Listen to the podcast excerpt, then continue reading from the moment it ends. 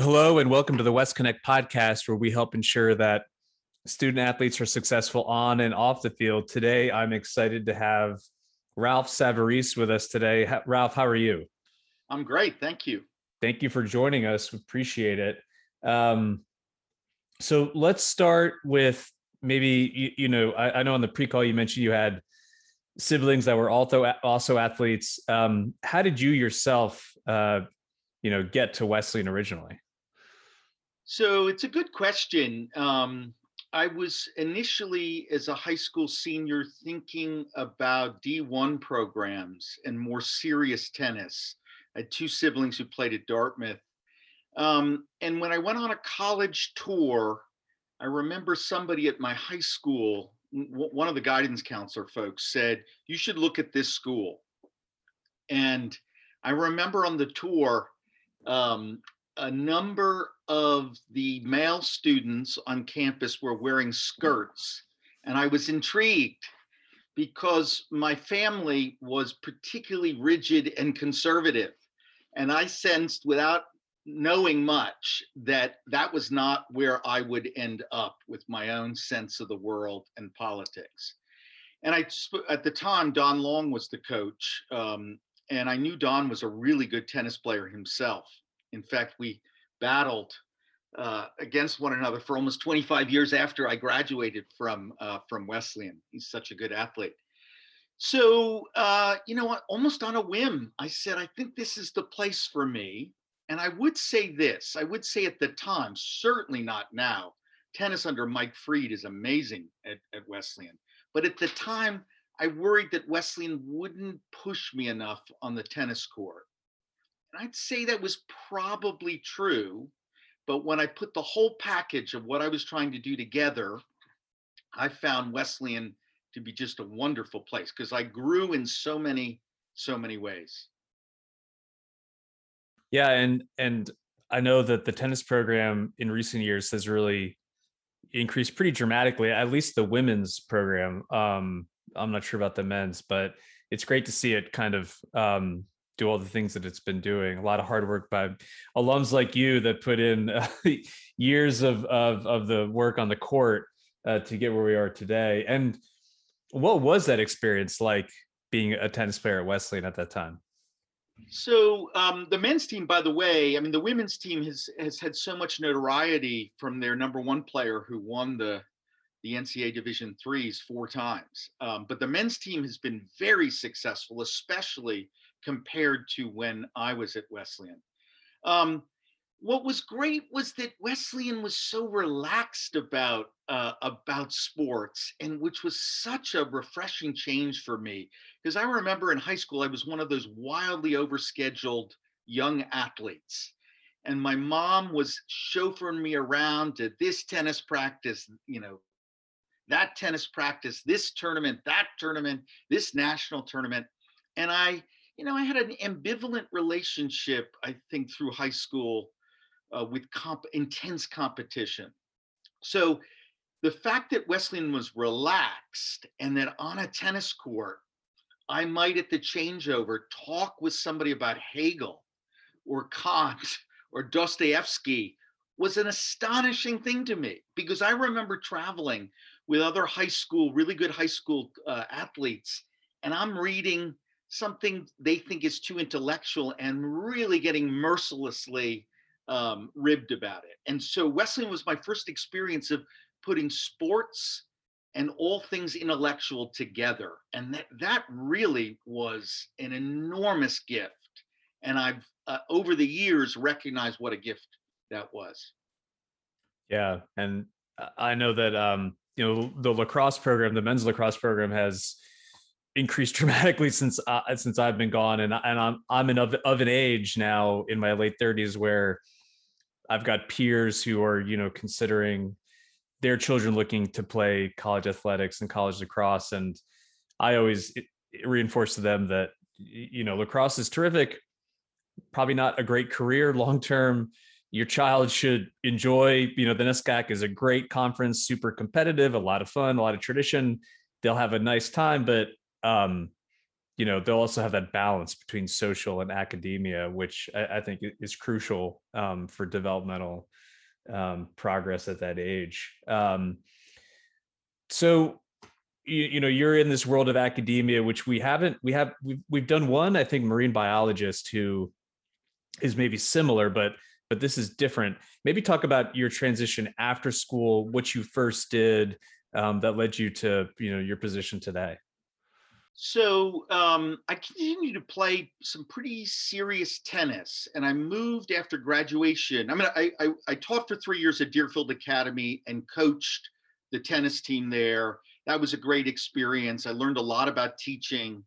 I how did you, how did you get that first? Uh, how did you land that first job? Do you remember? So I do remember. Um, so my senior year, the same weekend that the NESCAC championships the same time was the Irene Glascock National Intercollegiate Poetry Competition. And I was in both. And at any other school, the coach would not have allowed me, as the number one player, to be preoccupied. Um, and so the uh, the Irene Glascock uh, Poetry Championships was at Mount Holyoke, and the NESCACs were at Middlebury, which is no quick drive. And I ended up losing. I was seeded number one. Um, I ended up losing in tennis, probably because I was preoccupied in thinking, how am I going to get to uh, Mount Holyoke?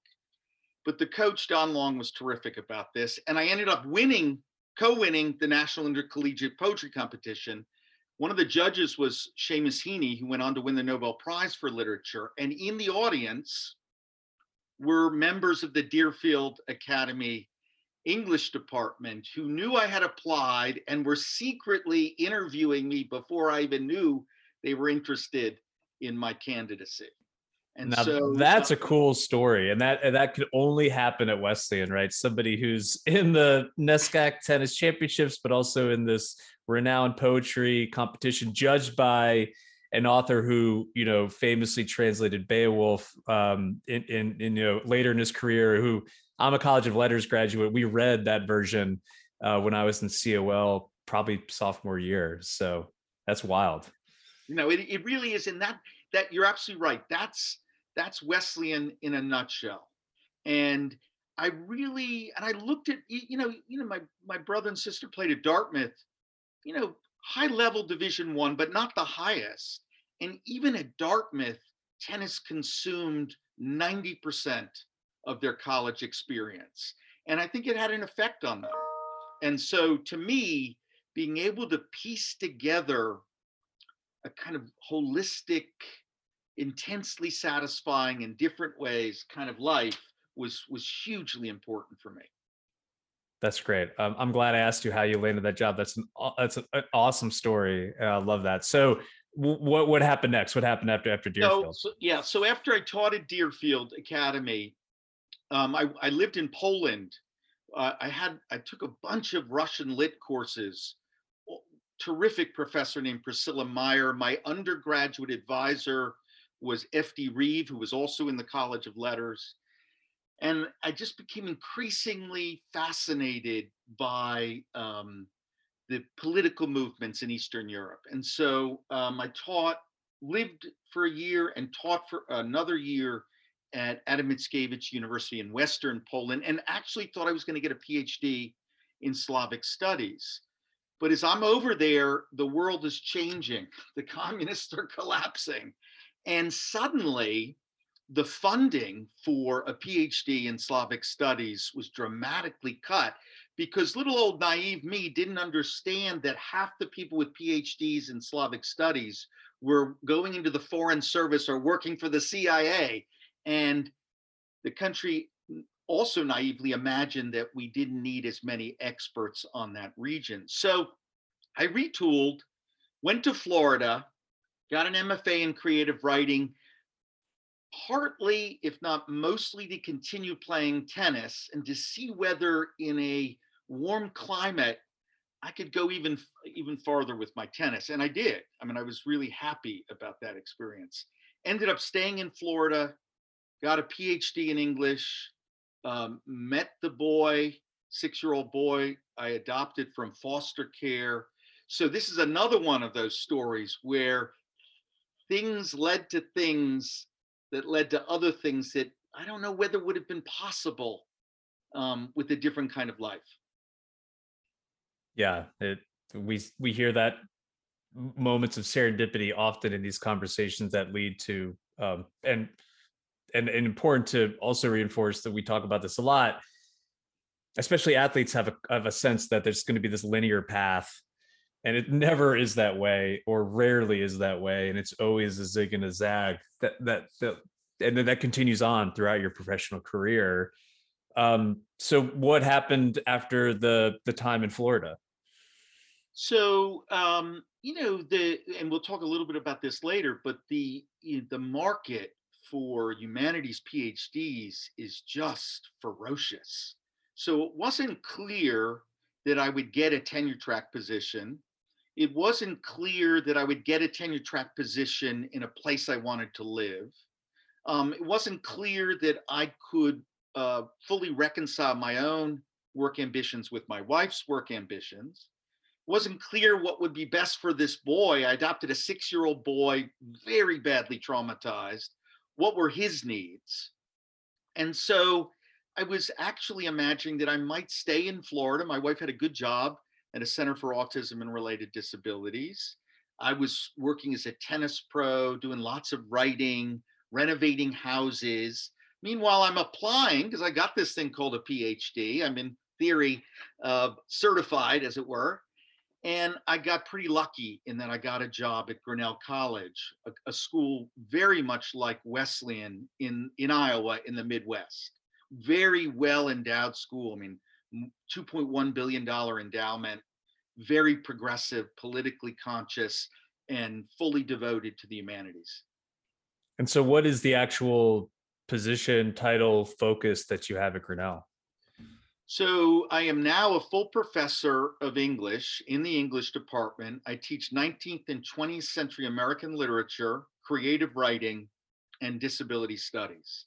And so, I mean, it's the ideal job. If someone had said to me this would all work out as well as it has worked out, including my evolving relationship with the state of Iowa, because I, you know, I grew up uh, Washington D.C., Manhattan. This this idea of being not just in the Midwest but in the rural Midwest took some getting used to, and the winters are like nothing you've ever seen. I mean, yeah, um, I've spent some time in in you know uh, Central America, as some people refer to it as, and uh, it is a wonderful place to be, but it certainly is different. But what an incredible school! Obviously, the comparisons to to Wesleyan, I think we're all familiar with.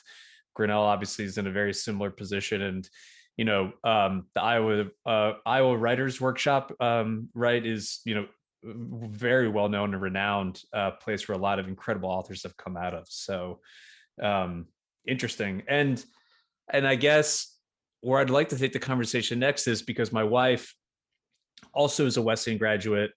She got her master's um, in education and then a PhD at Vanderbilt and during her tenure um, even that road to academia has changed so dramatically and i'm certain for you as well. If somebody listening is interested in maybe pursuing that path what does it actually look like today? Because you know federal funding has has scaled back dramatically even from the obama administration i know.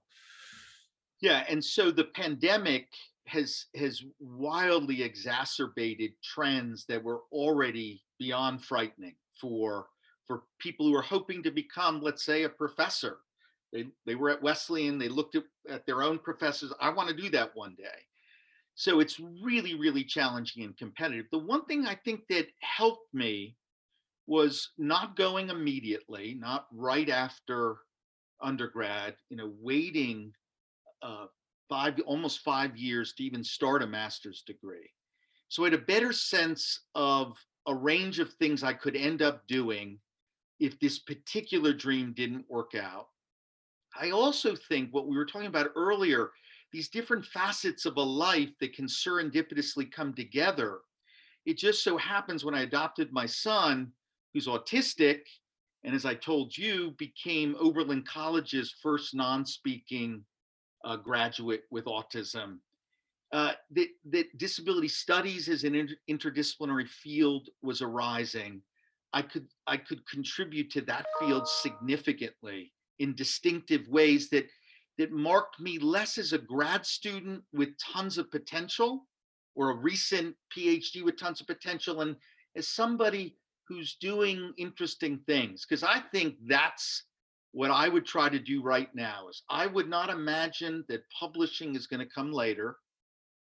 I would be writing and publishing as much as possible and I would be thinking about ways in which you can mark yourself as distinctive. And and I think I think students don't look to their own lives as much as they might. This isn't true of everyone, but I think you know the, there's a problem in imagining that an intellectual life is all over here to the left and my life where i go to the supermarket is over here to the right and this life of the mind is not connected or is not fully tethered to this other life that everybody has. I, I that just didn't make sense to me right from the beginning. And what is your i'm going to ask you to to prognosticate here because it's more fun. There's been a lot of of headlines about you know the death of the liberal arts education. A lot of these smaller maybe you know um, less well endowed uh, schools have really struggled with covid what do you think the future is for that you know tra- you know well known liberal arts education and the the colleges that you know have that foundation so I can't tell you the number of friends I have who have already lost their jobs, right? Because even when you have tenure in your contract, it says particular kinds of exigencies, for example, getting rid of a whole department or financial burdens that are so that threaten the very existence of the college they can terminate your contract for those reasons. And so I have any number of friends who've already lost their jobs. And if you read the Chronicle of Higher Ed regularly, you know that the predictions are particularly grim, that without an extraordinary endowment, it's going to be tough to weather a range of things the pandemic, um, the shifting demographics, far fewer high school students for this kind of next 10 to 12 to 13 year period but also the way the culture has moved away from having a kind of faith in the application of the skills you learn in, in, a, in a, a, school that emphasizes the liberal arts. What's really interesting to me, though, and there's something like hope hiding in this, that the if you listen to CEOs, they want liberal arts college grads and my own father, who was uh, the managing partner of a huge antitrust law firm, he got so tired of Harvard law grads who couldn't write because they hadn't gone to a small liberal arts college where the profs um, really spend time individually with you on these on developing essential skills. And so he started just looking not where they went to law school, but where they go undergrad. And he thought that strategy paid off in ways that just attending to, oh, somebody went to Stanford Law, um, that, that strategy was much better. So I actually think, sadly, there's going to be more of a crisis. And then people are going to go, what are we missing? Like, what are young people, what do young people need? And, and I'm hoping that enough schools can hang in there and that it's not just strictly wealth based, but enough schools can hang in there that um, there will be some kind of renaissance. But it'll probably happen after I retire. Yeah, time will tell. Um, to link it back to our earlier part of the conversation, we've done a lot of, of interviews with folks who played team sports, but not a lot individual.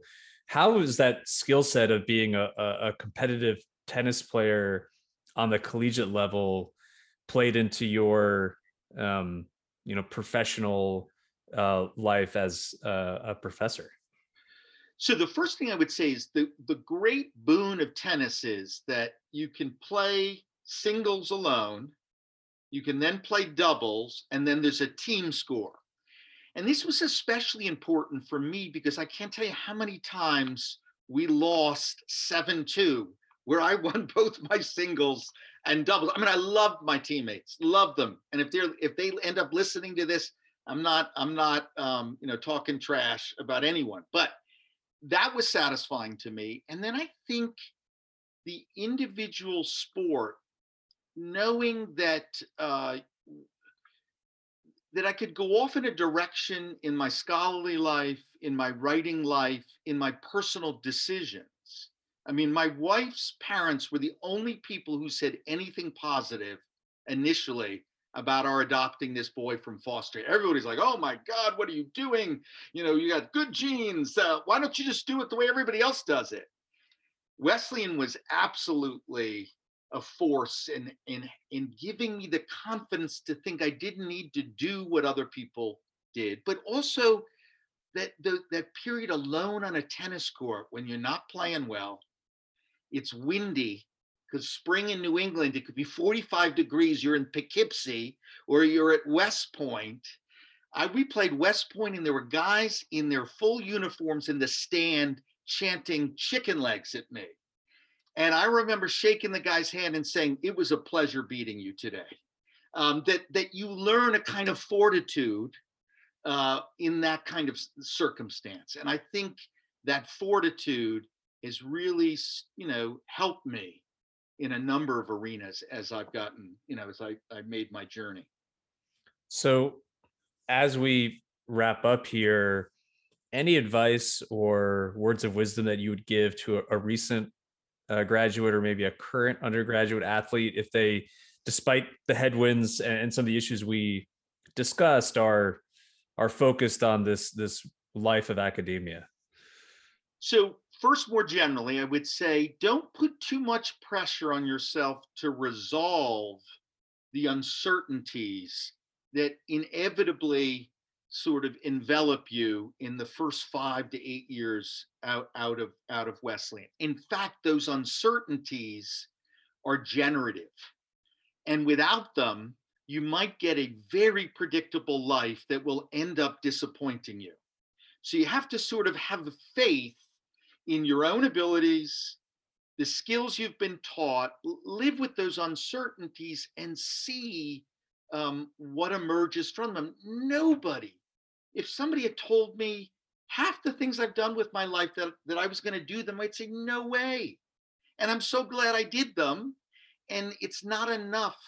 You yourself are, you, you, you're an essential ingredient here, but you need other influences. You need to wrestle with these uncertainties for a path, multiple paths to emerge.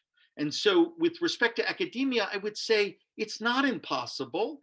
Have a backup plan, be able to apply the skills you've learned in other arenas. Good writing, the world needs good writing. I can't tell you. I mean, I rewrite, I rewrite uh, uh, emails that administrators send me all the time at Grinnell because I can't stand bad writing. Learn how to write well, and you're going to be fine. Yeah, I, I think to the the conversations we've had with folks that are in similar space as you, it's just be eyes wide open and understand that, like any profession, it changes, right? And and you have to be amenable to that change and open to it. So, final question here. We're going to go into lightning round. Do you still play tennis? I do. I had a hip replacement 10 years ago. Um, I have an autoimmune arthritic uh, disorder. And even with that hip replacement, I was still playing uh, with guys in the men's team and could beat most of them.